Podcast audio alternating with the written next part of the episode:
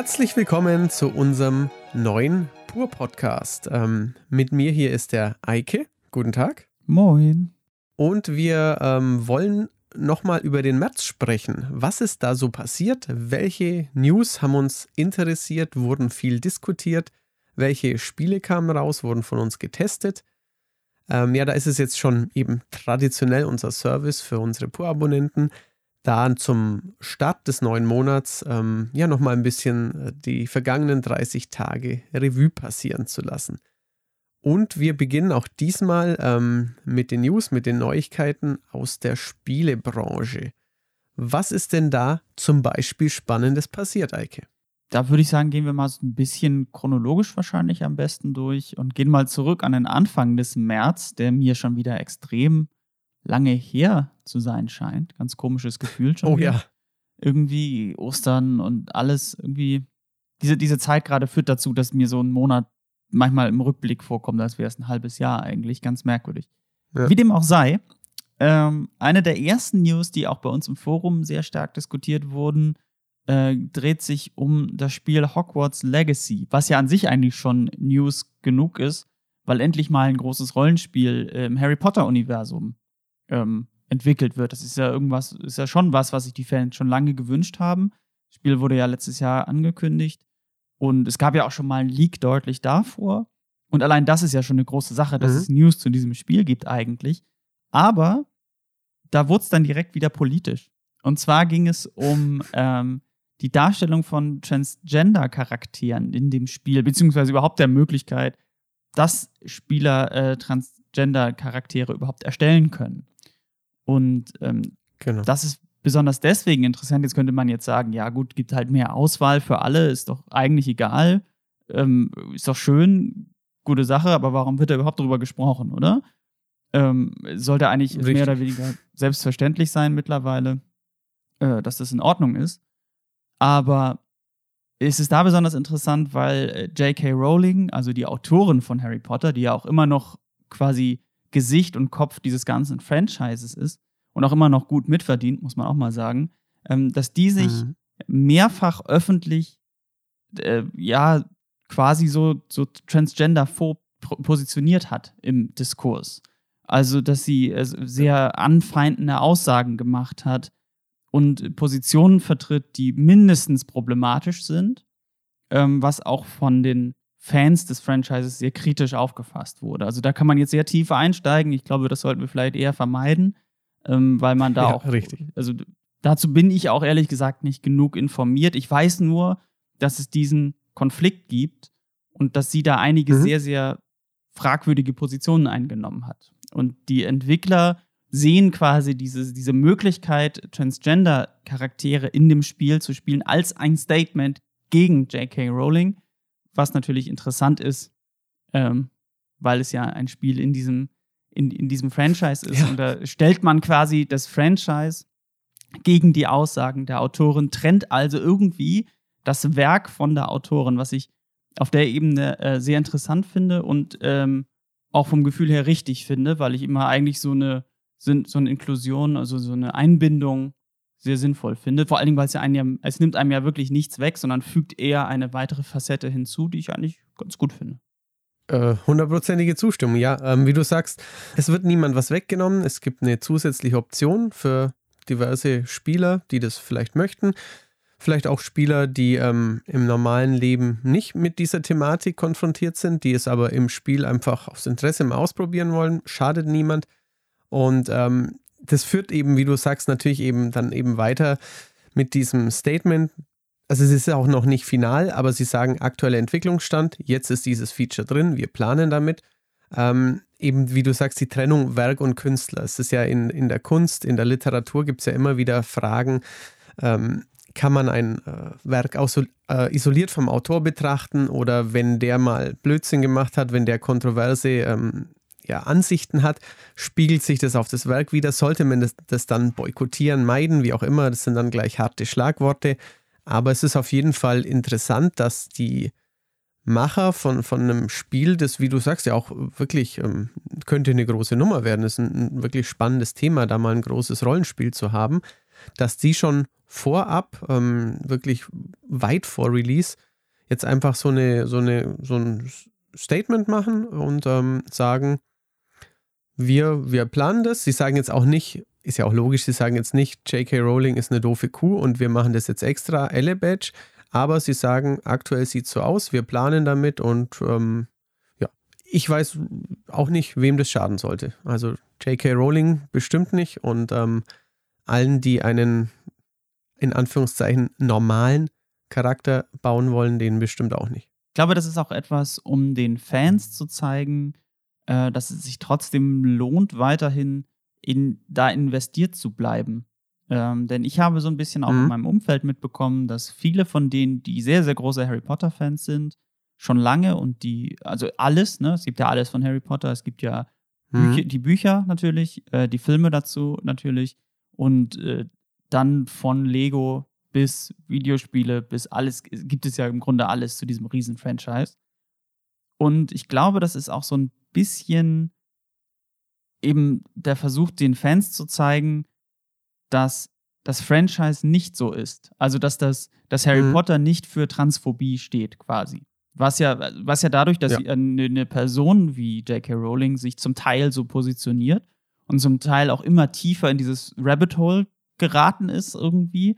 Also mhm. so nach und nach, ähm, auch durch die Auseinandersetzung im öffentlichen Raum natürlich, wie das ganz oft so ist, aber so eine extreme Polarisierung stattgefunden hat ähm, und da auch eine gewisse Radikalisierung ihrer Ansichten immer mehr deutlicher wurde, so im Verlauf von mhm. Dingen, ähm, äh, äh dass man dann quasi das gerade so ein Projekt nimmt und den Leuten zeigt, ey, nur weil jetzt gerade Frau Rowling gerade so auf so einem Trip ist, der definitiv nicht der richtige ist, heißt das nicht, dass der Rest des Franchises auch dafür steht in seinen Werten. Also da haben sich ja auch die, mhm. die Schauspieler der Filme haben sich ja zum Beispiel auch distanziert und haben gesagt, was da gesagt wird, ist definitiv nicht unsere Meinung zu dem Thema.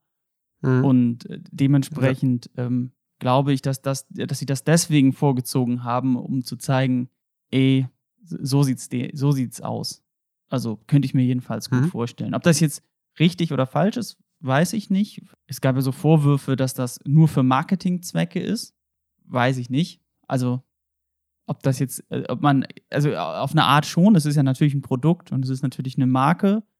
Harry Potter ist ja eine Marke, beziehungsweise Wizarding World heißt das jetzt, ist ja, glaube ich, glaube ich, das, das, unter dem das alles läuft. Aber, ähm, und natürlich muss man die schützen gegenüber äh, bestimmter Aussagen und fragwürdiger Argumente und so. Aber ähm, ich weiß nicht, ob das nur deswegen passiert oder ob das nicht auch aus so einer Eigenmotivation der, der, der Leute in diesem, also der Entscheider in diesem Ding, in diesem Franchise ist, die dann sagen, ey, wir ja. stehen nicht dafür, was die Frau sagt. Könnte ich mir auch vorstellen. Richtig, ja. Natürlich. Dazu passt dann ja auch ein bisschen, dass ähm, ein, ein Entwickler seinen Hut genommen hat, der, ähm, auch da bin ich nicht hundertprozentig in dem Thema drin, aber der zuvor wohl ja auf seinen eigenen Social Media Kanälen in puncto Gamergate und Co. ja nicht sehr progressiv unterwegs war, scheinbar, ähm, dass der ähm, das Studio verlassen hat. Der auch irgendwie sagt, er hat nichts Böses über Avalanche, also den Entwickler zu sagen, aber er wird äh, irgendwie künftig mal ein YouTube-Video zu dem ganzen Thema machen, was jetzt natürlich auch sehr alles sein kann. Keine Ahnung, ob der jetzt ein Gegenkanal zu Anita Sarkeesian aufbauen will oder was, was der vorhat, keine Ahnung. Wie gesagt, dazu ähm, kenne ich weder seine Person noch seine Inhalte genau genug. Aber ähm, ja, vielleicht ist es einfach so, dass, ähm, dass der mit seinen Ansichten ähm, auch sich jetzt in, in, dem Studio nicht, nicht, nicht so aufgehoben fühlt, weil andere, die was zu sagen haben oder die eben an dem Produkt beteiligt sind, eben ja progressiver und offener da mit dem Thema umgehen. Es ist eine Auseinandersetzung, die so, so merkwürdig ist. Also diese, diese ganze Gamergate-Verstrickung von dem Mann, das war wohl auf mhm. einem privaten YouTube-Kanal irgendwie. Und äh, ich bin da auch nicht drin, ich habe mir das nicht angeguckt. Es ist natürlich immer kritisch, wenn jemand sagt, ja, die haben nichts falsch gemacht, so nach dem Motto, weil doch, da wurde eine mhm. ganz schöne, ganz schön große Menge an Dingen ziemlich falsch gemacht. Und äh, die, die, was, also, und das war ja von Anfang an irgendwie so eine, so eine mehr oder weniger frauenfeindliche Veranstaltung, die sich dann ja immer weiter ja. radikalisiert hat und so eine, so eine ganz schwierige Gemengelage ergeben hat am Ende. Und wer da sagt, ey, das sei alles halb so wild. Weiß ich auch nicht. Aber was ich halt so merkwürdig finde, ist dann halt diese Auseinandersetzung mit diesem Thema. Wie gesagt, ne, man kriegt eine weitere Option. Mehr Menschen fühlen sich vielleicht dann aufgehoben in diesem, in diesem Franchise, fühlen sich irgendwie repräsentiert, finden das schön, dass sie mal auch stattfinden. Ähm, dass, mhm. dass, dass meinetwegen ihre Lebensweise oder, oder sie, sie selbst sich irgendwo mal repräsentiert sehen. Ähm, und den anderen wird nichts weggenommen, weil das ja irgendwie kein, also es ist ja noch nicht mal irgendwie ein zentraler Baustein dieses Spiels. So, oder, oder Richtig, ja. Also, ähm, und ich habe da auch wieder sehr viel Aufregung drumherum wahrgenommen und dass es ja irgendwie nicht so gut sei und was, was das jetzt wieder solle und immer dieses Progressive. Und da frage ich mich dann halt, ja, mhm. aber du kannst das Spiel ja dann trotzdem einfach so spielen, wie du Bock hast. So, also dir wird ja gar nichts weggenommen, nur andere Leute fühlen sich vielleicht auch noch mehr wahrgenommen dadurch, die du gar nicht auswählst. Also, wo ist denn das Problem? Mhm. Das verstehe ich äh, in diesem gesamten Kontext tatsächlich nicht, aber ich glaube, es ist ein sehr schwieriges, ist wie immer alles sehr schwierig. Ähm, ich, ich persönlich, ja. ich, ich finde es, aber meine Meinung, was, was ist meine Meinung in dem Zusammenhang natürlich, ne? Also ich bin ja nicht, gar nicht betroffen. Ich sehe das nur so von außen mhm. und denke mir so, ich finde das eigentlich schön. Ende der Geschichte. so, also, ja. Ja, ich, ich weiß, was du meinst, ja, das ist richtig. Aber genug zu dem Thema, würde genau. ich jetzt mal sagen. Ähm, wir, was, was ist so zeitleistenmäßig, was ist als nächstes denn so, so aufgelaufen? Kommen wir schon zum FIFA Ultimate Team Skandal zum Beispiel? Ähm, der, der kommt auf jeden Fall auch noch. Darüber haben wir ja aber sogar auch schon okay. einen recht umfangreichen News Talk gemacht. Genau. Ähm, da kommen wir aber später noch mhm. drauf. Das nächste auf meinem Zettel ist erstmal das Gerücht um eine neue 4K-Switch, also eine Switch Pro sozusagen, die äh, noch Ende mhm. dieses Jahres irgendwie erscheinen soll. Das ist ja jetzt fast schon so ein Dauergerücht, äh, fußt aber in unserer News darauf, dass sich Nintendo ähm, laut Bloomberg auf einen Rekord vorbereitet für das nächste Geschäftsjahr, also bei, bei Software- und mhm. Hardwareverkäufen. Ähm, das Geschäftsjahr geht von April 21 bis März 22 und daraus wird abgeleitet, ähm, äh, daraus leitet Bloomberg auf Basis der Informationen, die sie haben, ab, dass die Hard vor allen Dingen die Hardware-Verkäufe durch eine neue Switch-Version mhm. befeuert werden sollen mit einem OLED-Bildschirm und äh, einer 4K-fähigen Hardware sozusagen. Ähm, da kann ich eigentlich nur sagen, bin ja mal gespannt, ob das diesmal stimmt. oder ja. oder also, ob sie noch eine weitere Handheld-Version machen oder äh, weiß ich nicht, vielleicht eine Switch Lite, die dann dockbar ist oder so. Also ähm, ich persönlich habe immer das Gefühl, dass im Nintendo, bei Nintendo eigentlich für die Premium-Varianten der Hardware gar nicht der Riesenmarkt da ist. Also ich, klar, persönlich finde ich ja starke Hardware immer besser. Und mhm. äh, wenn sie dann eine Switch Pro für, weiß nicht, 450 Euro machen, ja, warum nicht? Klingt sinnvoll in meinen Ohren. Aber ich, ich habe immer das Gefühl, dass Nintendo immer dann erfolgreich ist, wenn sie Hardware haben, die nicht so teuer und die auch nicht so stark ist, sondern ähm, die immer so ein, so, ein, so ein Sweet Spot trifft. Das war irgendwie beim 3DS so. Das heißt, ist jetzt ja am Ende des Tages auch bei der Switch so, die ja eigentlich schon als sie erschien nicht so die stärkste Konsole war ähm, eigentlich auch fast ein bisschen teuer war, aber trotzdem durch das Konzept super erfolgreich. Und das ist, das ist es eigentlich immer, was Nintendo richtig macht. Und das ist nie im Ultra-Hochpreissegment, sondern das ist immer eher so im Mitpreissegment. Und dann gibt es noch eine günstigere Version, die dann noch mal besser läuft. Deswegen weiß ich nicht so richtig. Also ja, klar, wenn die die Informationen haben und das so kommt, cool. Aber ähm, ich habe immer das Gefühl, dass das bei Nintendo eher ein anderer Markt ist als sonst. Ja, würde ich jetzt auch unterschreiben. Also ähm, ich bin auch von der Software-Seite nicht so hundertprozentig überzeugt, ähm, was mir das denn bringen soll. Also die bisherigen großen Verkaufsschlager auf der Switch, sei es jetzt ein, ein Mario Kart, das ja schon ein, ein Port von der Wii U ist, auch das letzte Zelda ähm, oder auch ein Animal Crossing, also meine Güte, ich weiß jetzt nicht wirklich, wie, wie da eine 4K-Version großartig ähm, davon profitieren könnte. Natürlich wird es ein paar Leute geben, die dann drauf abfahren und natürlich wird man dann ähm, höhere Bildrate haben hier und da oder eben eine, einfach eine höhere Auflösung, aber Also du bist ja eben technisch eigentlich interessierter jetzt als ich, aber ich muss wirklich sagen, für die, die Spiele, die ich auf der Switch bisher gespielt und auch geliebt habe, plus die vielen Indies, die darauf zumeist wunderbar laufen und jetzt auch was in nächster Zeit so kommt, also das, für das Zelda Remake brauche ich keine 4K Switch. Also das sah schon damals auf der Wii überschaubar aus. Das wird jetzt da verglichen mit anderen Spielen wahrscheinlich grauenvoll aussehen, wenn man da mal ehrlich ist. Insofern ähm, brauche ich das auch nicht auf einer noch höheren Auflösung. Also ich denke auch irgendwie langsam, weil es schon so oft wieder gekaut wird, es wird wohl kommen, aber ähm, vor allem, weil ich jetzt auch nicht weiß, was sie noch quasi machen wollen. Ob sie ja noch eine Switch Lite, die dann dockbar ist. Ja, okay, aber davon wird man jetzt wahrscheinlich kein äh, Rekordquartal erwarten können. Also ja, wird wohl schon irgendwie kommen, auch um, um, um halt den aktuellen Trend dem zu folgen, weil das ja die anderen Hersteller auch immer gemacht haben und auch jetzt wieder so machen mit verschiedenen Hardware-Versionen und so. Aber also vom Hocker haut mich das nicht. Ähm, da weiß nicht. Also bin ich emotional relativ nicht engaged, würde ich mal sagen. Ja, ich habe ich hab eine Switch Lite, weil ich der Meinung bin, dass ich Nintendo-Spiele gar nicht erst auf meinem 4K-Fernseher äh, im Wohnzimmer brauche. Äh, also die Spiele, die ich darauf spiele, brauche ich auf jeden Fall nicht auf meinem Fernseher. Das ist so, spiele ich halt mal so eine Runde Mario und Rabbits Kingdom Battle, wenn die im Bett so. Also, ähm, also, und das sind, glaube ich, das geht, glaube ich, vielen Leuten mit einer Switch so. Was natürlich mit der, ähm, mit einer stärkeren Hardware möglich ist, ist sind endlich sinnvolle Umsetzungen von, ähm, von, von fordernden Spielen, äh, die dann auch endlich, ja, endlich den, den echten Spielen entsprechen und nicht so Last-Gen-Versionen dieser Spiele sind. Aber selbst da äh, sag ich, aber dass ganz viele Nintendo-Fans sehen das ja völlig anders, wie wir auch immer wieder im Forum und auf unseren mhm. Social-Media-Kanälen sehen. Das ist eine Meinung, mit der ich zumindest immer das Gefühl habe, doch relativ alleine dazustehen. Dementsprechend bin ich gespannt, ähm, was da kommt und ob Nintendo das, aber die kriegen das, die sind ja, die kennen ja ihren Markt auch, ähm, wie sie das preisen, wie sie, wo, wie sie das promoten, wofür das gedacht sein soll. Bin ich mal gespannt.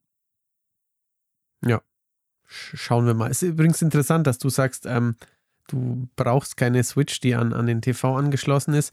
Also ich, für mich könnte die Switch auch ohne Bildschirm auskommen. Bei mir ist es hundertprozentig andersrum. Ich spiele nur für die Tests, die, ähm, wo ich nachprüfe, wie es im Mobilbetrieb läuft, nehme ich die Switch aus dem Dock. Ähm, das mache ich wirklich nur, wenn es unbedingt sein muss. Ich bin mittlerweile gar kein Handheld-Spieler mehr. Ich will alles auf meinem großen Bildschirm spielen und bin doch eher genervt, wenn ich auf diesem kleinen Kackbildschirm spielen muss im Vergleich. Ist interessant. Also ich bin eigentlich gar kein Handheld-Spieler, aber ich habe die Erfahrung mhm. gemacht mit der Switch, also als ich Spiele dafür getestet habe, dass die, dass es nicht reicht für den Fernseher, dass die Spiele, selbst Spiele, die es nicht müssten, ruckeln, äh, dass die Auflösung zu niedrig ist und ähm, gleichzeitig die Spiele technisch so unaufwendig sind oft, also nicht schlecht, aber halt nicht kein Vergleich zu den zu, zu anderen zu anderen AAA-Produktionen, dass ich mir halt denke, mhm. ja, das reicht mir auch auf dem kleinen Bildschirm, zumal ich okay. auf der Switch auch wirklich nur super ausgewählte Spiele habe, also wirklich super wenig und äh, das ist meine dritt viert Plattform so ungefähr, also dementsprechend mhm. äh, ich bin da glaube ich auch nicht nicht die Hauptzielgruppe, glaube ich. Das Nein, vermutlich nicht. Dich, so einen wie dich nimmt man gerne mit, wahrscheinlich, wenn man Nintendo ist. Ja, wahrscheinlich. Das glaube ich auch. Also da freut man sich, dass man noch, noch ein bisschen mehr Hardware verkauft hat, aber man kriegt wahrscheinlich eine Hardware-Software-Ratio, die, die nicht gerade traumhaft ist. Ja, ja das glaube ich auch. So wie wenn man eine Wii und ein Balance Board gekauft hat und dann kein weiteres Spiel mehr, so ungefähr. Genau, aber ja, stimmt. Und wenn man dann bedenkt, dass Konsolen nicht den Hauptteil des Gewinns ausmachen, ist das natürlich dann eigentlich, naja, äh. nicht so gut für Nintendo. Das heißt, eigentlich habe ich mit dem, mit dem, mit der Anschaffung der Switch Lite dem Konzern Nintendo geschadet. Quasi Konsolenkauf de, de facto, ja. gegen den Hersteller. Okay. Ja, auch nicht schlecht. ähm, also, ähm, schreiten wir weiter bei unseren News. Ähm, mhm. Und zwar, äh, es gab noch die News, dass Bethesda äh, die jetzt ja offiziell zu Microsoft gehören. Das Verfahren ist jetzt durch. Ja. Bethesda ist jetzt Teil der äh, Microsoft Game Studios oder wie das gerade heißt, ähm, Xbox Game Studios. Ich kann mir nicht merken, die, weil der Name sich jetzt schon dreimal oder viermal geändert mhm. hat. Äh, halt auf jeden Fall gehört zum Studioverbund der spieleentwickelnden Studios bei Microsoft und ist dementsprechend komplett im Game Pass integriert. Und äh, wie wir schon bei der Ankündigung der Übernahme vermutet haben, soll Bethesda mit all den Studios, die sie mitgebracht haben, in Zukunft hauptsächlich exklusiv für den Game Pass produzieren. Das heißt für die Microsoft-Plattform und die, die es werden wollen, nämlich da, wo es den Game Pass gibt. Und das ist zu erwarten gewesen und für mich in, mein, in meinen Augen auch das einzig Sinnvolle, was man mit so einem Einkauf machen kann. Würde ich sagen.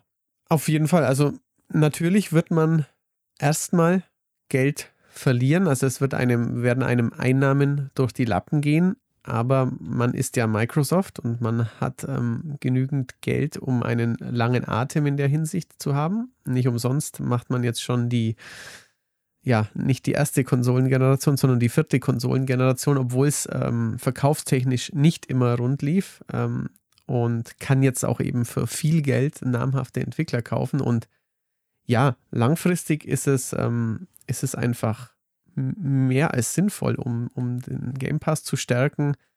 Ähm, besonders natürlich für den amerikanischen Markt, aber auch schon auch weltweit gesehen. Immens große Marken, die auf lange Sicht hin eben jetzt nur noch auf Xbox oder ja, befreundeten Plattformen, aber wohl nicht auf Sony und Nintendo. Also ich kann es mir zumindest kaum vorstellen, dass man irgendwann seine Sony, seine PS5 oder seine Switch HD 4K hochfährt und dann ähm, die App Game Pass startet. Irgendwie kann ich es mir nicht vorstellen. Insofern, ja, dass die Bethesda-Spiele künftig ähm, exklusiv für den Game Pass sein werden, war zu erwarten. Wird jetzt wohl ähm, in größtmöglichem Umfang so und klar, ist, ähm, ist wohl das, das Ziel dieser Akquisition gewesen. Also logisch. Also Game Pass auf der PlayStation wäre natürlich für alle Spieler das Beste, was es gibt, ne? Weil dann, also wäre eigentlich auch, wenn man sich mal so überlegt, würde Sony mit der PlayStation 5 Konsole an sich Geld verdienen, was ja, glaube ich, nicht der Fall ist. Ich glaube, die sind immer noch in diesem Plus minus null oder in diesem wir legen ja. noch Geld drauf pro Konsole Thema drin. Nehmen wir mal aber an, Sony würde Geld mit der PS5 verdienen, die man ja derzeit eh nirgends kaufen kann. Aber ja. ähm, dann wäre es, wäre es ja eigentlich der beste Move, den Game Pass auf der PlayStation anzubieten. Denn man bringt die ganzen Spiele, die es exklusiv für die feindliche Plattform in Anführungsstrichen gibt, für die Konkurrenzplattform, bringt man auf die eigene Plattform. Das heißt, es gibt eigentlich keinen Anreiz mehr, die, wenn du PlayStation markengeprägt bist, um es mal vorsichtig auszudrücken, ähm, ja. Gibt, hast du gar keinen Grund, eine Xbox zu kaufen. Es gibt den Game Pass und mit dem Game Pass alle Spiele auch auf deiner Plattform. Das heißt, du kaufst weiterhin eine PlayStation. Du bist weiterhin im Ökosystem PlayStation. Du hast weiterhin das PlayStation Network, wahrscheinlich auch PSN Plus, weil sonst bestimmte Sachen nicht funktionieren. Und du hast den Game Pass mit den ganzen Spielen. Also für mich als Spieler, ich, ich würde ja. da gar nicht drüber nachdenken. Wenn es jetzt, wenn jetzt Microsoft morgen ankündigt, es gibt den Game Pass äh, jetzt auch für die PlayStation 5, würde ich sofort mein, mein Abo erweitern, was ich jetzt derzeit nur für den PC habe, und sagen, ja, hole ich mir sofort, was kostet das? 20 Euro im Monat? Mache ich. So. Würde ich gar nicht drüber nachdenken. Ja. Wäre für mich als Spieler das Beste. Und ich habe halt auch das Gefühl, eigentlich auch für die, würde Sony mit der PS5 Geld verdienen oder über den Game Pass irgendwie dann Geld generieren. Da gibt es wahrscheinlich dann auch irgendwie Modelle wie installierte Playerbase und so. Wäre halt das Beste. Das Einzige, was du hättest, wäre natürlich das große Microsoft-Logo auf deiner Plattform. da müssten wahrscheinlich ja. viele Leute bei Sony beide Augen und beide Ohren zumachen. Aber eigentlich ist das so ein Modell, wo ich denke, da könnte, da wird wahrscheinlich die Zukunft liegen. Mehr oder weniger. Also, so wie du es auch umschreibst, es ist nachvollziehbar und klingt nach einer hm, super Situation. Würde, also normal ist ja auch sicherlich Microsoft ähm, äh, ja, stets dafür zu haben, den, den Game Pass ähm, möglichst vielen Leuten anbieten zu können. Würden Sie damit gleichzeitig Ihre ha eigene Hardware dann überflüssig machen? Weil Sie würden ja nicht die Sony-Spiele bekommen. Also ist jetzt die Frage, natürlich, wenn man mit dem Game Pass Geld verdient und den Game Pass als ähm, Zukunftsmodell sieht, was Microsoft sicherlich tut, dann ähm, könnte man sagen, ja, mittelfristig setzen wir auf den Game Pass auf allen möglichen Systemen und ähm, wenn der Game Pass das große, weltumspannende Spielenetzwerk ist und ähm, in zwei Generationen später nur noch über, keine Ahnung, über irgendwas gestreamt auf deinen dein 12K-Fernseher kommt, gibt eh keine Konsolen mehr, dann sind wir der, der Marktführer. Also es ist für, für, für weit gedacht ist es natürlich ein, ein spannendes Modell und ähm, ja, wir sind uns ja alle einig, dass Microsoft ähm, sehr viel Geld in den Game Pass investiert und das ähm, eben auch so quasi als Spiele-Netflix für die Zukunft aufbauen möchte. Es ist ein spannendes Thema. Sollte dann Sony wiederum, sollten dies machen, weil sie dann mittelfristig viele Leute auf, auf die PlayStation-Konsolen bekommen? Oder sollten sie es gerade deswegen nicht machen, weil die Konsolen eh irgendwann überflüssig werden? Die Hardware wird damit überflüssig und dann steht man ohne alles da, weil ja alle nur noch den Game Pass spielen auf ihrem Fernseher, auf ihrem äh, Fire Stick, whatever irgendwann. Hm. Also, dass der Game Pass für Microsoft gerade absolute Priorität hat und das auch nicht erst seit kurzem, sondern schon jetzt seit zwei Jahren. Mhm anderthalb Jahren, ja. seitdem es das gibt. Ähm, das ist ja klar. Und dass sie, dass, dass Microsoft auch die eigene Konsole mehr so als Mittel zum Game Pass-Zweck sieht.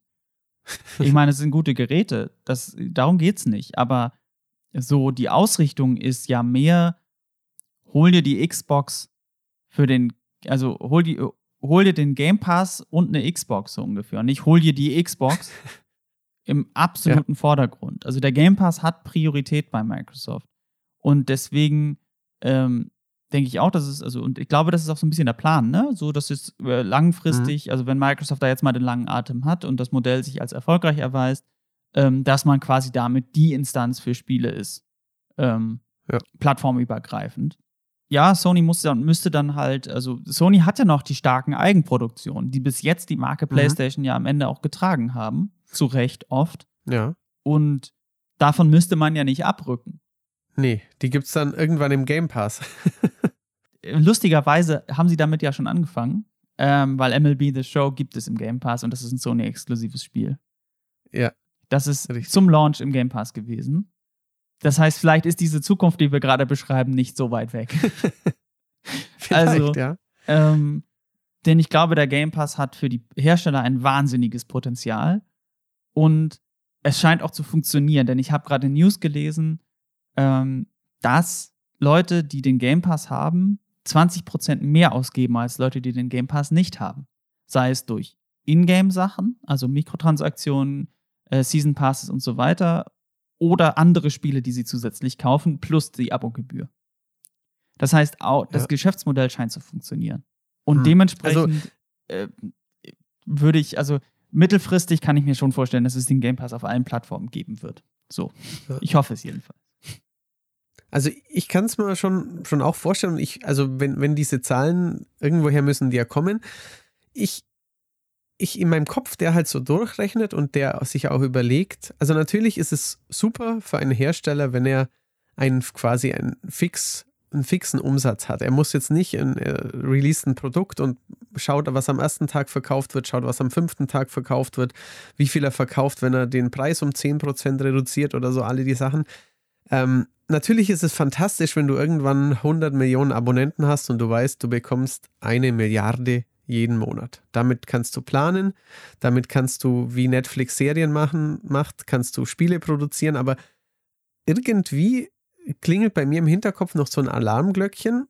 Also kommt natürlich auch darauf an, was der Pass dann irgendwann kosten wird, weil aktuell so mit den, mit diesen Kosten, die auf, mich als Spieler zukommen und mit dem Gegenwert, den ich bekomme, irgendwie, ich finde, da, da tut sich ein Loch auf, weil ich bekomme derart viele Spiele, dass ich immer irgendwie gar nicht vorstellen kann, dass man für, für dieses Geld, das natürlich vieles, aber das trotzdem nicht annähernd so viel ist, wie wenn ich mir sechs Spiele im Monat kaufen würde. Es ist ja nicht irgendwie, oder keine Ahnung, ich kaufe mir im Monat sonst drei Spiele, gebe irgendwie zwei kleine, ein gebrauchtes, irgendwie ein großes, gebe irgendwie 100 Dollar, 100 Euro im Monat aus. Das zahle ich ja nicht für einen Game Pass. Also irgendwie, bei mir ist es noch nicht ganz angekommen, dass ich da mehr Geld ausgeben würde. Aber wenn die Zahlen nicht lügen, dann ähm, dann ist es auf jeden Fall, dann ist mehr Geld für, für Videospiele da und ähm, dann kann sich das langfristig lohnen, ja. Ich glaube, die Rechnung funktioniert anders. Ich glaube, die Rechnung ist nicht wir, die sich vielleicht, wenn sie den Job jetzt nicht hätten, jeden Monat mindestens ein ja. Vollpreisspiel kaufen würden. So. Ich weiß ja, nicht, ob ich mir mehr kaufen würde. Ich glaube nicht. Aber ich glaube, ein Vollpreisspiel im Monat plus vielleicht irgendwas wie Sales, so wie jetzt nebenbei, äh, würde ich auch machen. Ja. Aber ähm, es gibt ja Leute, die kaufen sich im Jahr zwei, drei Spiele. Richtig, so. ja. FIFA, ähm, Call of Duty und noch eins, ja. Genau. Aber ich kann mir vorstellen, dass es in dieser Gruppe von Leuten trotzdem viele Leute gibt, die sich den Game Pass holen. Mhm, und ja. dazu darfst du nicht vergessen, die Spiele, die im Game Pass hm. sind, ähm, ich glaube, du darfst nicht eins zu eins rechnen, Leute, die ein Spiel über den Game Pass abrufen, ist ein, ist nicht, ist ein verlorener Kauf. Weil ich glaube, das ist eine Rechnung, nee, die nicht, nicht aufgeht. Zumal das ja digitale Produkte sind, also quasi keine Kosten entstehen, abseits der Produktion natürlich, aber ja. ich meine jetzt in Auslieferung, Herstellung und so weiter, entstehen ja Versteh quasi ich, keine ja. Kosten dafür, dass sich jemand ein Spiel abruft und spielt, was er sonst niemals gespielt hätte was er sonst niemals gekauft ja. hätte. Äh, was äh, anscheinend mhm. auch der Fall ist, dass die Leute viel mehr Genres spielen, als sie eigentlich spielen, weil sie verfügbar sind und sie sich das mal angucken und das Spiel dann länger mhm. spielen tatsächlich. Ähm, haben diese Zahlen, die ich da gesehen habe, alles wiedergegeben. Ja. Also, und, und ich glaube, die Rechnung funktioniert dann eher, da sind sehr viele Leute, die normalerweise im Jahr, lass es mal so, ähm, ich weiß nicht, 200 Dollar für oder 250 Dollar für mhm. Videospiele ausgeben, 250 Euro für Videospiele ausgeben insgesamt. Mhm. Ähm, die holst du in den Game Pass, kriegst also quasi das Geld, was die sowieso im Jahr für Spiele ausgeben, mehr oder weniger direkt ungefähr rein, ja als planbares ja. Einkommen. Und dazu kriegst du noch weitere Spiele, die die Leute sich kaufen in dem gleichen Store wahrscheinlich, also im Microsoft Store möglicherweise, ähm, weil sie ja die Spiele, die sie sonst gekauft hätten, schon haben im Game Pass. Oder sie geben mehr in den Spielen aus, weil das Spiel ja quasi gratis ist, weil es war ja im Game Pass. Und ich glaube, dann ergibt ja, ja, die klar. Rechnung plötzlich sehr, sehr viel Sinn, weil du. Das ähm, ist richtig. Weil du plötzlich viel mehr Leute in dein Monetarisierungssystem hast, einerseits, und andererseits das, das Einkommen der Leute quasi planbar gemacht hast. Ähm, was sonst immer so möglicherweise mhm. zwei, dreimal im Jahr kommt, kommt jeden Monat stabil. Und ich glaube, so funktioniert ja, die Rechnung. Und wir sind eher die Outlier, die dann halt eigentlich mehr Spiele kaufen würden. Aber ich glaube, wir sind dann mhm. in diesem Verteilungs, in, in, dieser Verteilungskurve sehr weit rechts oben irgendwo. Als ja. wir, wir haben, wir kaufen zwölf Spiele oder 14 Spiele im Jahr, Vollpreis. Ähm, mhm. da, darauf kann man dann in dieser Mischkalkulation verzichten, weil es gibt auch sehr viele Leute, die nur ein Spiel kaufen und dann halt viel mehr Geld für den Game Pass ausgeben. Also ja, ich, ich, ich, kann, kann gut sein, dass, dass ich mich als äh, traditionellen Käufer, der schon seit, keine Ahnung, Super Nintendo-Zeiten sein Taschengeld spart und so, ähm, ja, vermutlich. Und ich, ich würde dir tatsächlich auch zustimmen, wenn ich länger drüber nachdenke, eben, weil man, man hat dann, man hat eh den Game Pass, der geht am Monatsanfang automatisch vom Konto runter. Man, man hat es vielleicht gar nicht so sehr auf seiner, das habe ich diesen Monat für Videospiele ausgegeben, sondern sitzt abends an der Konsole und ähm, greift schnell für 30 Dollar im Sale noch zum, zum letzten coolen Spiel, das eben nicht im Game Pass ist. Einfach so, weil man ja, weil man ja eh für Videospiele nicht mehr so viel Geld ausgeben muss, weil man ja dieses Abo am, am Monatsanfang hat, das genau. man aber vergisst oder das man so als Hintergrundrauschen akzeptiert hat. Ja. Genau. Und das ist natürlich ein, so mehr oder weniger Win-Win für alle, würde ich sagen. Ja. Verfügbarkeit, mehr Geld, also äh, tatsächlich dann auch mehr Geld für kleinere Produktionen, weil nicht mehr an Verkaufszahlen gemessen wird und so. Also, ähm, ja, man, man, wird sehen, wo sich das hinentwickelt, ob das gut oder schlecht für mhm. die Branche sein wird. Aber ich glaube, es ist eine Entwicklung, die zumindest jetzt äh, innerhalb der nächsten ein bis zwei Jahre nicht aufzuhalten sein wird, es sei denn, Microsoft ja, zieht ja. aus bekannt irrationalen Gründen den Stecker kurzfristig und sagt, ach nee, doch nicht. Was sie ja auch schon gemacht haben, ja. wo man dann ja auch sagen kann, ja, well, aber äh, das scheint jetzt mal ein Produkt zu sein, wo sie erstmal komplett committed sind und dann muss man mal gucken. Als nächstes auf meiner Liste steht der schon von dir angesprochene FIFA-Skandal, ähm, wo wir ja auch einen News-Talk drüber gemacht haben. Das heißt, wir werden jetzt das hier wahrscheinlich nur kurz einmal anreißen, umreißen und jeden, den es interessiert, der soll sich mal den News Talk angucken, oder? Äh, was meinst du? Genau, ja, würde ich auch empfehlen. Wir haben ja da schon, ähm, ich glaube, über 20 Minuten darüber gesprochen gehabt. Ja. Ähm, es gab den Fall, dass ein ähm, Support-Mitarbeiter von Electronic Arts ähm, sich das zunutze gemacht hat, dass ähm, manche Spieler bei Ultimate Team sehr begehrt sind und der nebenher ähm, ein paar, paar Dollar, paar Euros, also ein paar hunderttausend Dollar verdient hat. Und ähm, ja, das ist eigentlich auch schon der, der, der, gesamte Skandal. Und wir haben noch recht lang über, über Ultimate Team und eben diese ja durch, durchaus perfide Mechanik dahinter gesprochen, ähm, wie das halt so ist und ähm, was wir davon halten. Genau. Genau. Und da, äh, ja, das ist, äh, da solltet ihr euch dann einfach mal den News Talk zu angucken. Auf jeden Fall ist das auch ein äh, interessantes Thema und wurde auch dementsprechend viel diskutiert, glaube ich. Ja, ähm, auf jeden Fall. Ebenfalls interessant ist, dass Sony so ein bisschen out of the blue einen neuen VR-Controller vorgestellt ja. hat. So irgendwie nach, nach, dem, nach dem Motto, hier ist es. ähm, ja, womit man dann quasi auch so ein bisschen den Beleg hat, mhm. okay, mhm. es wird wahrscheinlich ein PSVR 2 geben, nehme ich mal an. Äh, ich glaube, ich weiß gar nicht, ob da schon eine ja. konkrete Ankündigung im Raum stand oder ob das auch bisher nur so, ja, ja, die arbeiten bestimmt daran, Gerüchte waren, weiß ich gar nicht. Ähm, also ich, aber jetzt ich haben glaube wir die schon, dass es, ja? dass es eigentlich nicht bestätigt war eben. Also durch diesen Controller erst weiß man jetzt sicher, dass, dass, dass da was weitergeht. Insofern ja, fand ich auch ein bisschen überraschend, weil man hätte ja auch zum Start der Konsole schon sagen können, übrigens auch noch ein weiteres Kaufargument für unsere tolle neue Hardware. Wir haben da was in der Hinterhand. Ähm, wenn ihr euch für VR interessiert, dann sind wir der Place to be und nicht Microsoft, die das Thema ja gerade links liegen lassen. Und ihr müsst auch nicht, wenn ihr nicht wollt, einen Mega-PC kaufen und euch dann mit der Technik rumschlagen. Wir haben da wieder so eine All-in-One-Lösung in der Hinterhand kommt in zwei Jahren, äh, hätte man auch machen können. Aber Sony hat ja noch nicht mal Konsolen, die sie verkaufen können gerade. Also If, äh, dementsprechend man, brauchen sie auch kein Verkaufsargument. es gibt ja, es gibt ja keine, also äh, on a side note, das war der größte PlayStation Launch, den es jemals gegeben hat. Und ich glaube, Sony hat es geschafft, so viele Konsolen wie noch bei keinem Launch einer der Vorgängerkonsolen ja. sehr früh in Kundenhand zu bekommen aber die Nachfrage ist völlig insane gerade. Und es gibt Probleme in der, äh, in der Industrie. Es gibt nicht genug Rohmaterialien für die Produktion. Richtig, das heißt, genau, ja. ähm, das war ein erfolgreicher Launch. Das klingt jetzt immer so, das war, das war ein sehr erfolgreicher Launch. Sony, jede Konsole, die Sony hergestellt hat, die werden sie los. Ähm, es gibt bloß einfach eine viel höhere Nachfrage am Markt, als produziert werden kann derzeit so. Und da macht man sich jetzt natürlich drüber lustig mit, ja, Sony hat ja eh keine Konsolen. Nee, weil die jede Konsole verkauft bekommen. Aber das nur so äh, ganz nebenbei, weil sich ja auch viele Leute so drüber aufregen und das auch so anklingt. Also, aber sie brauchen kein weiteres Verkaufsargument für diese Konsole. Ich meine, sie haben ja schon kaum Spiele und das Ding verkauft sich wie blöd. Ist auch übertrieben, aber so. Was, was wäre ne? denn jetzt, wenn sie spannende Spiele und noch ein VR-Ding hätten, ja? Ja, ich glaube, dann man ständen, so sagen, ständen ja. die Leute direkt in der Fabrik. Also, das ist, ähm, Genau, also das haben sie einfach nicht gebraucht und vielleicht haben sie es deswegen auch zurückgehalten. Ähm, ist natürlich wieder diese, mhm. diese etwas putzige Ankündigungsstrategie von Sony, auch so ähnlich wie mit der PS5, wo es ja auch am Anfang ein bisschen wild war, ist es jetzt so, oh, es gibt einen neuen Controller. Gut, dann nehmen wir mal an, es gibt auch PSVR 2 dann in absehbarer Zukunft, ist ja interessant. Richtig, ja.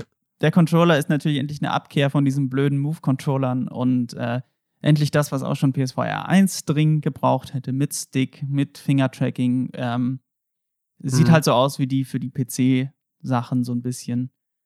Dementsprechend könnte das interessant werden für alle VR-Fans. Genau, wird dann natürlich spannend, was es denn kostet. Ähm, ich glaube, kabellos soll es ja nicht ganz sein, das hat man jetzt schon gesagt, aber wie nah dran an aktueller äh, an der bestmöglichen VR-PC-Hardware es denn sein wird. Ähm, und eben, ja, wie ich gerade schon sagte, der Preis wird natürlich spannend, ähm, in welche Richtung es da gehen wird, wie quasi der, ja. die, wie hoch die Einstiegshürde für eine, ähm, ja, für, für die nächste Generation VR an der Sony-Konsole sein wird. Aber ähm, bis auf das Controller-Konzept wissen wir dazu noch nichts. Ein weiteres Thema, was wir auch schon in einem News Talk besprochen hatten, beziehungsweise wo es dann auch viel um unsere Erwartungen und unsere Meinungen ging, war ähm, die mögliche Rückkehr von Call of Duty in den Zweiten Weltkrieg. Da gibt es das Gerücht, dass Call of Duty wieder ein klassisches Setting im Zweiten Weltkrieg haben wird und dass das Spiel eben von Sledgehammer kommen wird. Und wer darüber mehr wissen will, würde ich auch sagen, ähm, verweise ich einfach nochmal auf unseren News Talk, auch mit einem Blick auf die Uhr so ein mhm. bisschen. Guckt euch das nochmal an, äh, hört euch hört euch unsere Meinung zu dem Thema an und schreibt was in die Kommentare, wo auch immer ihr das ganze Thema wahrgenommen habt. ähm, glaube, da könnten wir jetzt wieder eine halbe Stunde drüber reden, aber das täte, ja, glaube diesem Format aber. nicht so besonders gut. Nein, zumal das wir auch genau wir beide schon gemacht haben. Das genau. wäre dann doch etwas suboptimal, ja. Und ein äh, letztes interessantes Thema, bevor es endlich zu den Berichten geht, ist, ist ähm, ja jemand, der jetzt sehr interessiert die News im, im Spielebereich verfolgt, der wird sich auch überlegen, okay, bis wohin muss ich denn jetzt skippen? Bis Minute 60 oder wann fangen die endlich an, über Themen zu. so, ne? Ähm, aber tut mir leid, ja. diese, eine, diese, diese eine News müsst ihr jetzt noch durchstehen. Und zwar äh, die News zu ähm, Cyberpunk 2077 beziehungsweise zu CD Projekt Red. Und zwar erstmal ist Patch 1.2 ausgerollt worden, der wohl sehr viel verbessert. Ich muss sagen, ich kann ja. dazu nichts sagen, weil ich meinen Cyberpunk refunded habe. ähm, deswegen kann ich nicht sagen, wie gut die Verbesserungen tatsächlich sind, aber die Patch Notes sind sehr lang. Das heißt, das da wird. ich auch mitbekommen, ja. Das heißt, da wird, glaube ich, äh, ordentlich dran gearbeitet. Gleichzeitig will man in dem Konzern CD-Projekt Red daraus gelernt haben, beziehungsweise ähm, quasi Learnings mitnehmen aus der Entwicklung von Cyberpunk. Nur bin ich mir nicht sicher, ob das die richtigen sind. Denn im Kern steht, dass das Studio umgestaltet wird und man mehr Spiele gleichzeitig entwickeln möchte. Und ähm, da steht noch mehr drin, da stehen auch mehr Sachen drin, die ich deutlich positiver sehe, aber ich möchte kurz das festhalten. Man hat jetzt gelernt, ein großes Spiel zu entwickeln über, über Zeitraum X klappt nicht. Das können wir anscheinend nicht so gut, dass wir an Punkt A anfangen und an Punkt C über Punkt B ist ein fertiges Spiel. Sondern wir gehen ja. über acht weitere Punkte und am Ende ist das Spiel unfertig. Und das veröffentlichen wir dann trotzdem. Daraus mitzunehmen, okay, dann machen wir halt zwei Spiele gleichzeitig, ist in meiner Welt eine extrem merkwürdige Abstrahierung der Geschehnisse. Also ich, ich äh, es will mir nicht so richtig in den Kopf, wie ein Manager dieses Studios nach diesem fürchterlichen Launch dieses gruselig unfertigen Spiels letztes Jahr, vor allen Dingen auf den Konsolen, wieder ein Manager original den Gedanken haben kann oder die Entscheidung fassen kann, ey, wisst ihr, was wir nächstes Mal machen müssen? Zwei Spiele gleichzeitig. Das ist halt so, hey, wie kommt man denn auf die Idee? Statt zu sagen, okay, also offensichtlich sind unsere Studiostrukturen nicht in der Lage, ein so großes Spiel sinnvoll zu entwickeln. Und darüber sagen sie dann auch noch mehr. Also es geht auch darum, dass es eine stärkere Vernetzung zwischen den Teams geben muss, dass man mehr für den Mitarbeiter tun muss, quasi mehr auf die ja, Gesundheit der Mitarbeiter ähm, mhm. achten mhm. muss und ähm, dass man halt mehr wissen muss, was man eigentlich machen will. Auch dazu sagen sie, wahrscheinlich wird Cyberpunk Online nicht mehr geben, aber so ungefähr. Ne? Mhm. Aber diese, diese Idee, ja, wir machen dann einfach zwei AAA-Spiele gleichzeitig. Ich weiß nicht, wie wirkt das auf dich? ähm, es klingt sehr unlogisch. Also man hat es sicherlich gehört. Ich, wus ich wusste jetzt schon, was du sagen willst. Ähm, nicht, weil du es vorher gesagt hattest mir, sondern weil es ja offensichtlich ist, wenn man diesen Gedanken hat, ja, wir haben es ein bisschen oder in Teilen sogar ziemlich verkackt. Also ähm, versuchen wir das Ganze komplexer zu, zu gestalten, dass es beim nächsten Mal auch ganz sicher klappt. Ähm, also klingt für mich auch nicht logisch. Ich meine, natürlich hat man ähm, aus Investorgründen und aus dem äh, ja, schneller, höher, weiter, wir verkaufen, machen beim nächsten Mal, wir machen mehr Spiele und der, weil es ist ja nun mal ein äh, Unternehmen, das Geld machen soll. Natürlich kann man schwer sagen, wir fahren eine ganze Ecke zurück. Beim nächsten Mal machen wir ein Spiel, das ein bisschen kleiner wird, launchen das vielleicht nicht auf sechs Plattformen in einem Zeitfenster, wo sich die, die neue Hardware gerade ankündigt, ähm, machen ein Spiel, das kleiner ist, wo wir von vornherein sagen, dass es keine Mehrspielerkomponente gibt.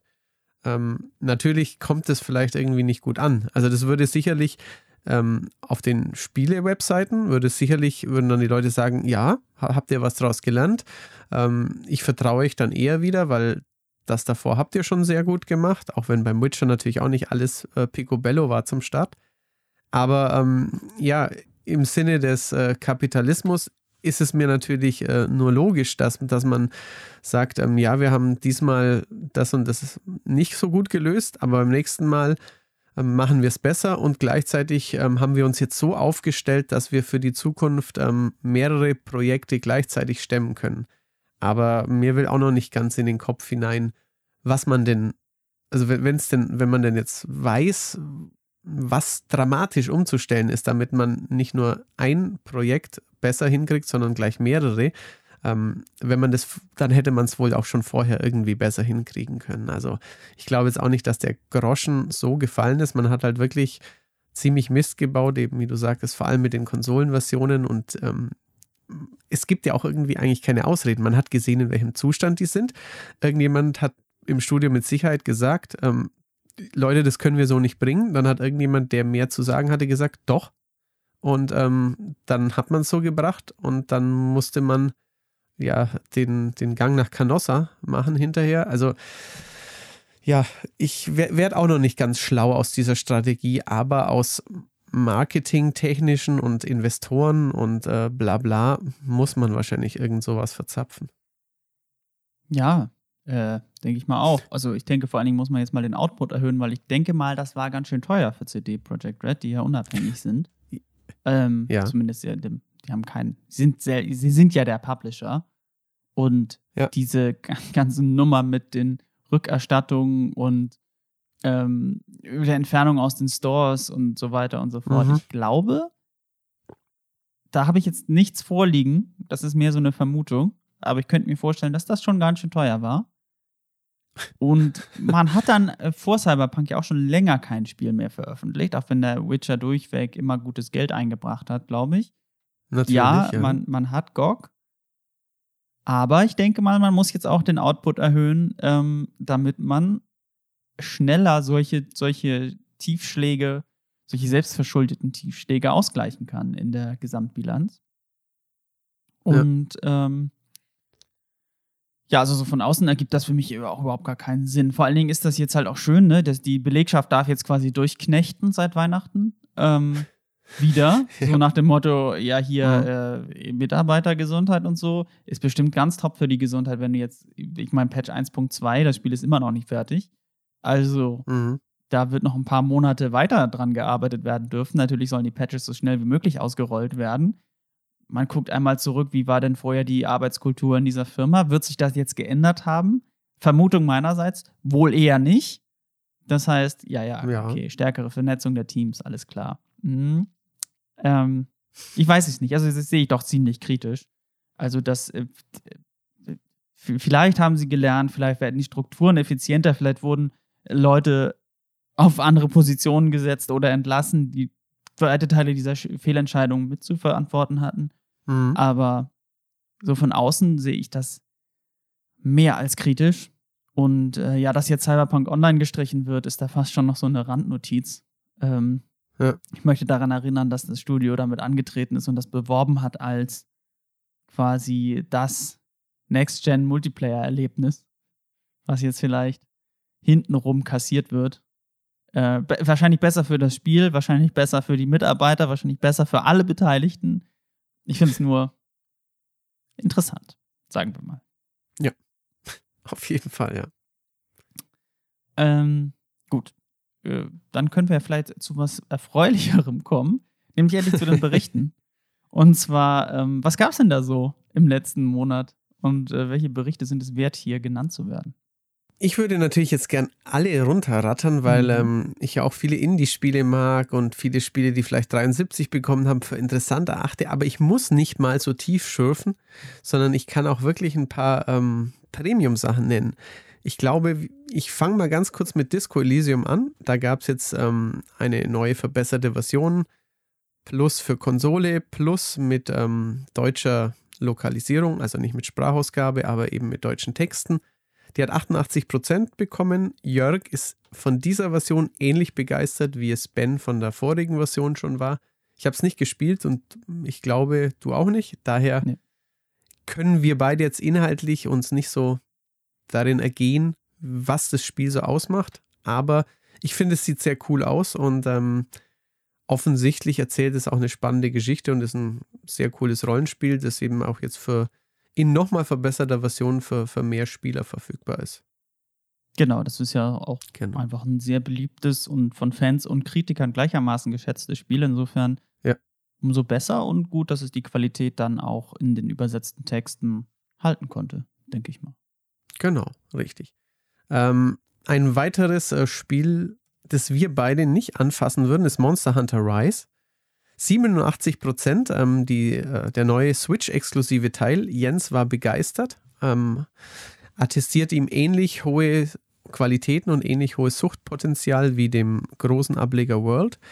Ähm, es sieht auch wirklich gut aus für eine Switch, also das muss man schon sagen. Und ähm, ja, also ein, ein richtig starker äh, Switch-Release in diesem, sagen wir mal, immer noch sich etwas das im Spielejahr sich warm laufenden März. Aber der März war auf jeden Fall schon mal an Titeln deutlich gesegneter als Januar und Februar. Definitiv. Ja, Monster Hunter ist einfach so ein Thema. Mm, ich habe es mit World versucht. Ich habe es auch mal auf der PSP versucht. Aber das ist ein Spielkonzept, ja. das äh, ich komme da nicht, komme da nicht rein. Es ist einfach.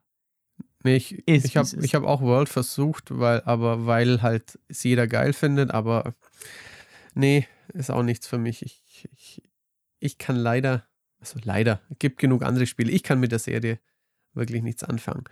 Was mir hingegen ähm, richtig gut gefallen hat und was auch ähm, ja, bei unseren, unseren Lesern auf dem Portal auf reges Interesse stoßt, zu meiner Freude, ähm, stieß, nicht stoß, gestoßen ist, ist Mundown, ein ähm, Indie-Spiel, ein Gruselabenteuer, das in den Alpen spielt, das auch in der Schweiz entwickelt wurde und ähm, wo man in Ego-Sicht durch seine schwarz-weiße Bergwelt stapft und ähm, ja, ein bisschen so, während man nach dem, ja, nach dem, nach den mysteriösen Todesumständen des eigenen Großvaters, den nachforscht, ja, so die, diese Mythologie und diese, ähm, Sagenwelt der Alpen ähm, sich so ein bisschen auf sich wirken lassen kann. Das hat mir sehr gut gefallen und ähm, ja, das hat ähm, deswegen auch 85 Prozent bekommen. Das klingt ziemlich speziell. Es war da. Ja, ja, auf jeden Fall. Also es ist, ähm, ist was, worauf ich mich seit, seit Ankündigung gefreut hatte und ähm, wo ich auch verstehen kann, wenn jetzt nicht jeder Dritte sagt, wow, Alpengrusel, aber ähm, ich war schon selber öfter in der Gegend. Ich ähm, habe auch ein, zwei spannende Filme und Bücher dazu gelesen, gesehen. Mich hat das Setting sofort angemacht und ähm, war dann erleichtert, ist ein doofes Wort, aber war dann tatsächlich erstaunt, dass, ähm, dass ich finde, dass es auch als Spiel so gut funktioniert hat und so für so ein Ein-Mann-Projekt wirklich so kompetent umgesetzt wurde. Das ist doch äh, aber noch, eine gute Sache. Also ein Mann-Projekt vor allen Dingen, wenn du sagst, es ist immer schon das finde ich immer beeindruckend, wenn eine einzelne ja. Person sowas hinbekommt. Dass man sagt, gutes Spiel. Ja, also wenn, wenn halt auch einer sagt, äh, davor konnte ich gar nicht richtig programmieren oder davor konnte ich nicht richtig zeichnen und ich habe mir das halt beigebracht. Ich habe da wirklich jahrelang in meine Zeichenbücher gepinselt und habe mir ein Setting überlegt, wusste auch nicht, ob es ein Comic oder ein Spiel wird und ähm, irgendwann, einige Jahre später, dank heute ja, ordentlich verfügbarer Umgebungen plus Digitalstores, ähm, also Unity in dem Fall, ähm, ist es Realität geworden. Das ist schon, schon ganz gut. Also wenn, wenn ich das gemacht hätte, wäre ich jetzt ziemlich stolz auf mich, sagen wir es mal so. Was aber nochmal ein paar Prozentpunkte mehr bekommen hat, und zwar den einzigen Platin Award ähm, dieses Monats mit 91 Spielspaßpunkten ist It Takes Two. Das neue Koop Abenteuer von den Hazelight Studios von ja. Joseph Fares. Und ähm, ich finde, es sieht hinreißend aus. Ich habe es aber noch nicht gespielt. Du hast es aber schon gespielt. Ja, und es ist, ähm, es ist dem Platin Award mehr als wert, finde ich. Also es ist irgendwie, äh, mhm. äh, es ist ja, es wirkt wie ein 3D-Plattformer. Es ist aber, finde mhm. ich, eines der kreativsten Spiele, was ich seit langem gespielt habe. Alleine in der schieren Menge von verschiedenen Spielmechaniken, die dann nacheinander abgefeuert werden. Ähm, gleichzeitig ist es vielleicht eines der besten Koop-Spiele, weil sie alles darauf abgestimmt haben, dass beide äh, Spieler, beide Figuren immer gleich viel zu tun haben und trotzdem sehr unterschiedliche Dinge tun müssen, damit äh, man das Ziel erreicht. Und ähm, klar, es ist natürlich wie die, wie die anderen Hazelight-Spiele, also beziehungsweise wie ähm, der, der, der, der Vorgänger, beziehungsweise das Vorgängerspiel, was mhm. Hazelight entwickelt hat, ist es äh, nur zu zweit spielbar. Ähm, ja. Und am besten spielt man es natürlich an einer Konsole, obwohl man es auch online spielen kann. Aber an einer Konsole kommt so, glaube ich, das Feeling auf, was sie am ehesten erreichen wollen, nämlich, dass man miteinander kommunizieren muss, während man bestimmte Dinge tut auf dem Bildschirm, Rätsel löst oder Sprungpassagen meistert oder so oder Kämpfe angeht. Dazu sieht es fantastisch aus. Also wirklich fantastisch. Mhm. Und äh, spielt sich einfach toll. Also, das ist äh, tatsächlich. Mhm. Und hat dazu eine sehr nette Geschichte, würde ich sagen. Also, ich bin ja mhm. nicht so der Storytyp, ne? Aber ich finde, ja. ich finde so diese, wie sie bestimmte Sachen inszenieren, und darauf ist hier Jörg ja auch in seinem, in seinem Epilog eingegangen, wie sie mit diesem Thema Beziehung und Beziehungskrise und Liebe umgehen, finde ich sehr schön unkitschig und sehr nett gemacht. Und sehr, man, man, okay. manchmal findet man sich so ein bisschen wieder da drin und man findet es irgendwie auch. Es ist halt lustig, ohne haha lustig zu sein. Weißt du, was ich meine? Es ist halt, mhm. es, es trifft den, für mich genau den richtigen Nerv und ich finde, das ist ein sehr, sehr, sehr schönes Spiel, was man äh, definitiv gespielt haben sollte, wenn man so Koop-Spiele mag. Also auf jeden Fall super. Okay. Cool. Und es zeigt natürlich auch mal wieder, dass es, ähm, dass man EA in vielerlei Hinsicht doof finden kann, dass es aber dann vielleicht trotzdem ein Spiel gibt, das so, so gar nicht die, ähm, ja, die, die Sachen verkörpert, die man an EA nicht mag. Also, dass sie ein äh, jedes Jahr das gleiche seichte ähm, Konzept aufsetzen und ähm, einem nur das Geld aus den Taschen ziehen. Ich glaube, das kann man jetzt It Takes Two äh, nicht vorwerfen. Und ähm, dazu passt ja auch, dass ähm, der, ja, das, das, das Gesicht ähm, Joseph Fares von Hazelight, dass der nicht nur recht, ja, ich würde mal sagen, selbstsicher und auch mit großmäulig teilweise auftritt und auch mal einen Spruch raushaut, sondern ich finde es auch ganz spannend, dass er eben was gesagt hat, ähm, dass es gar nicht so wichtig ist, oder dass er es gar nicht so mag, wenn man bei Spielen ähm, viele Dinge sammeln kann und wenn man sich schon bei, beim gesamten Spieldesign auf den Wiederspielwert konzentriert. Denn ähm, er hat gemeint, Leute, macht doch erstmal ein, ein gescheites Spiel und dann könnt ihr euch überlegen, ob es die Leute nochmal spielen oder so, weil wir haben ja eher das Problem, nicht diese kleine Menge, die dann das Spiel auslutscht und die alles haben will, sondern die große Menge, die das Spiel gar nicht durchspielt. Das finde ich, ähm, das hat auch unsere, unsere Nutzer auf dem Portal interessiert. Die haben auch darüber gesprochen und ja, ist auf jeden Fall ein spannender Ansatz. Und wie gesagt, du spielst es ja schon. Vermisst du es? Also, Oder denkst äh, du dir, ach. Ich ja? bin ja der Typ, mal zu sammeln, finde ich gar nicht so schlecht. Das heißt, es gibt tatsächlich gar keine Sammelobjekte in dem Spiel, ähm, was ich so ein bisschen vermisse. Also ich manchmal wünsche ich mir, ich gucke mir dann immer alle Level so an und äh, gehe auch in jede Ecke und versuche mhm. alles zu finden. Und manchmal wünsche ich mir, dass einfach in da so einer Ecke doch mal ein Hut liegt. Oder, also, weil man, man spielt ja so Puppen, also für die Leute, die ja gar, kein, gar keine Ahnung haben, man spielt ähm, eigentlich zwei Eheleute, die sich zerstritten haben und kurz vor der Scheidung stehen. Und die werden in Puppen verwandelt und müssen dann in Puppenform sich durch so eine pseudorealistische Umgebung kämpfen, bewegen, ähm, um am Ende ihre Beziehung wieder zu kitten. So, das ist so das Ding. Und man spielt dann so zwei kleine Puppen, mhm. eine Holzpuppe und so eine Tonpuppe. Und ähm, es würde sehr ins Szenario passen, wenn man da immer mal wieder so lustige Anziehsachen findet. Tut man zum Teil sogar ja. auch, aber eben nicht als Sammelobjekt. Also aus meiner, aus wie ich Spiele spiele, wie wichtig ich visuelle Veränderungen an Figuren finde und wie gern ich manchmal aus einfach Sachen aufhebe. Ich vermisse es auch nach zehn Stunden im Spiel noch, dass ich nicht mal um eine Ecke gehe und dann liegt da was. Aber es ist natürlich überhaupt kein, kein Gamebreaker. Aber da, da, da vertrete ich, glaube ich, eine mhm. etwas andere Meinung als äh, viele andere, auch wenn ich dieses übermäßige Sammeln auch blöd finde, aber mal ab und zu fände ich nett, wenn man dann so ein Easter Egg entdeckt okay. und dann kann man doch nochmal was aufheben. Das ähm, mhm. wäre für mich persönlich tatsächlich nochmal ein Tick besser. Andererseits ist das Spiel natürlich aber genauso, wie du meintest, eher so der Gegenentwurf zum typischen EA-Spiel.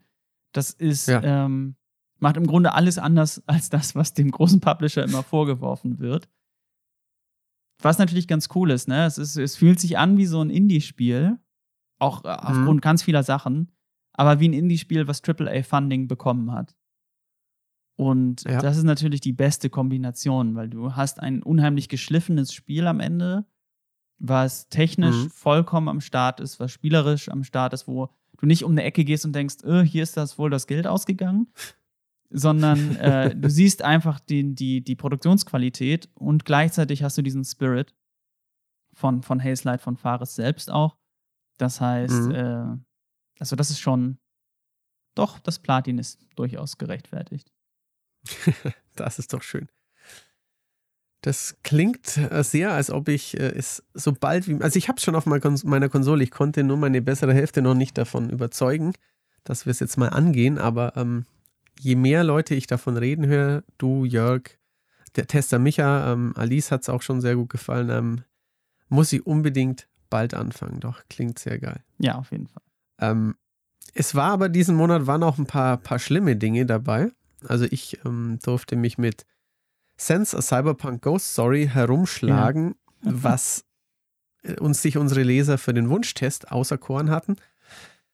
Was im Endeffekt einfach ähm, die Aufregung irgendwie gar nicht wert war, die es davor ähm, bei Twitter und Co. darüber gab, weil die Entwickler ähm, ja ein paar Sachen äh, oder der Publisher hatte sich geäußert und dann ging es ein bisschen in die falsche Richtung. Das würde jetzt auch hier zu weit fü führen, aber ähm, es war einfach nur ein sehr langweiliges Horror-Adventure, das spielmechanisch sich irgendwie eher so nach PS2 sich anfühlt und das auch äh, storymäßig nicht recht aus dem Quark kommt und noch zudem einem Angsthasen wie mir gar keine große Angst einjagen konnte. Also da, das war doch eher ein Flop. Jörg hat mit Arkham Horror mit 39 auch ähm, einen sehr schwachen Titel dabei gehabt und schließlich musste auch noch der Jan sich durch Harvest Moon eine Welt mit 41 Prozent quälen, auch so ein Spiel, das ihm so gar nicht, äh, gar nicht gefallen hat und wo man auch ähm, doch, wenn man vielleicht eine Weile nicht mehr Harvest Moon verfolgt hat und ähm, auch dachte, ach, ich spiele dieses Animal Crossing,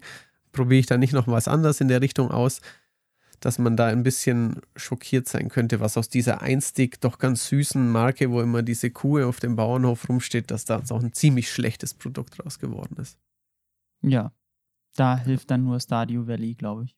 Am Ende des Tages. Ja. Um darüber hinwegzukommen. Vermutlich, genau. Also wir hatten auch noch ein paar schöne paar schöne Indie-Titel. Ich hatte viel Spaß mit dem 2D-Jump'n'Run Kaze and the Wild Masks. Das war so ein bisschen Donkey Kong Sonic-mäßig. Das war wirklich gut. Ähm, wir hatten Loop Hero, das auf Steam große Wellen schlug, das Jörg aber ja nicht so, nicht so recht überzeugen konnte. Du hast nicht lachen müssen bei Breathe Edge? Nee ja, Breath Edge ist so ein Spiel, das ist, glaube ich, auch an mir, an meinem Geschmack eigentlich so ein bisschen vorbeiproduziert. Ähm, Wer es nicht mitbekommt, das ist so, so Subnautica im Weltraum. Sehr, mhm. sehr anstrengend und tedious, zumindest im, in den ersten beiden Kapiteln, ähm, was ich aus vielerlei Gründen sehr anstrengend, also ich fand es wirklich anstrengend zu spielen. So, ich mag eigentlich solche Survival-Spiele, aber Breath Edge hat es zum Teil wirklich an die Grenze getrieben mit, wie kurz man nur im Weltraum rumfliegen kann, weil man nicht genug Sauerstoff hat zum Beispiel. Mega anstrengend. Gleichzeitig ist das so, das ist so ein Haha-lustig-Spiel, was an jeder Stelle, an jeder Stelle eine dumme Pointe einbauen muss. Das führt dazu, dass durchaus einige der Pointen lustig sind. Wenn man zum Beispiel auf mhm. so ein Buch trifft, was irgendwie die erstaunliche Geschichte äh, des langen Lebens des Kindes einer Impfverweigerin so ungefähr und dann ist das Kind sechs geworden. Das finde ich ganz lustig. Sowas kommt ab und zu mal vor. Mhm. So. Fair enough. Aber ganz viele der Pointen mhm. sind so, weiß ich nicht, so Pupswitze oder so doofe Sexwitze oder es ist irgendwie lustig. Also so ein bisschen Austin Powers mäßig, was ich ganz schlimm finde. Ganz, mhm. ganz, ganz schlimm. Und ähm, zu Recht. Da, äh, ja. Und da bin ich einfach ähm, schon sehr früh mit dem Kopf ausgestiegen. Und das macht dann so ein Spiel, wenn es dann auch noch so anstrengend gleichzeitig ist zu spielen, dann natürlich. Äh, mhm. Deswegen äh, ist, also, das war ein Spiel, was ich mh, hm, nicht so gut fand. Ich verstehe. Ähm, was ganz gut ankam, diesen Monat waren zwei ähm, ja, PC-Spiele, Subnautica 2 und Walheim. Und ähm, das ist es vielleicht auch dem einen oder anderen Leser aufgefallen, dass wir ab sofort auch ähm, Early Access Spiele, die natürlich ein gewisses Niveau haben, die auch ein, wo ein Interesse ist, die viel gespielt werden, dass wir die jetzt bereits testen. Wir versehen sie zwar noch nicht mit einer zahlenmäßigen Spielspaßnote, machen aber ähnlich wie, wie wir bei Vorschauen so einen Ausblick mit gut, sehr gut in die Richtung geben, bewerten wir jetzt ähm, Early Access Spiele auch. Ähm, weil eben ähm, aktuell zwei wirklich prominente, viel gespielte Titel da waren, ähm, die beide in den Anfang März gefallen sind, ähm, ja, fand ich das jetzt auf jeden Fall noch erwähnenswert. Und ihr könnt mhm. auch, wenn ihr, wenn ihr mögt, in den Kommentaren oder uns auch mal schreiben, ob ähm, ihr das eine sinnvolle Hinzufügung findet oder ob ihr sagt, macht doch lieber ein Preview oder ob ihr sagt, ähm, wenn es eh jeder im Early Access spielen kann, lasst es doch sein oder ja, was ihr davon haltet. genau. Wir, wir hätten noch, noch einiges mehr, aber wir sprechen jetzt auch schon über eine Stunde miteinander. Genau. Ähm, ich, glaub, ich glaube, wir, wir können langsam zu einem Ende des März kommen. Wir hatten noch ein paar DLCs, du hast Doom, ich hatte Immortals, das war, das eine war gut, das andere war so mittel, aber ich glaube, da müssen wir jetzt nicht mehr, nicht mehr groß drauf eingehen. Genau, das glaube ich. Gut. Dann, ähm, ich hoffe, ihr habt ein bisschen was mitnehmen können. Vielleicht auch, wenn ihr ähm, nicht alle nicht alle News des Monats immer verfolgt. Vielleicht ist es dann ja manchmal ganz nett. Man hat ja vielleicht auch nicht immer die Zeit, jeden Tag, was man eigentlich natürlich sich nehmen sollte, aber nicht jeden Tag auf 4Players vorbeizuschauen. Ähm, noch ein bisschen was rekapituliert, was wir davon halten, ähm, wie wir das so einschätzen. Ähm, und wir bedanken uns wie immer bei unseren Pur-Unterstützern. Ähm, wir hoffen, ihr habt etwas Freude mit den Zusatzformaten, die wir anbieten und ähm, dann hören wir uns nächsten Monat wieder und ich bedanke mich natürlich noch bei Eike für seine News-Moderation und für seine vielen klugen Kommentare. Sehr gerne. Auf Wiedersehen. Tschüss. Tschüss.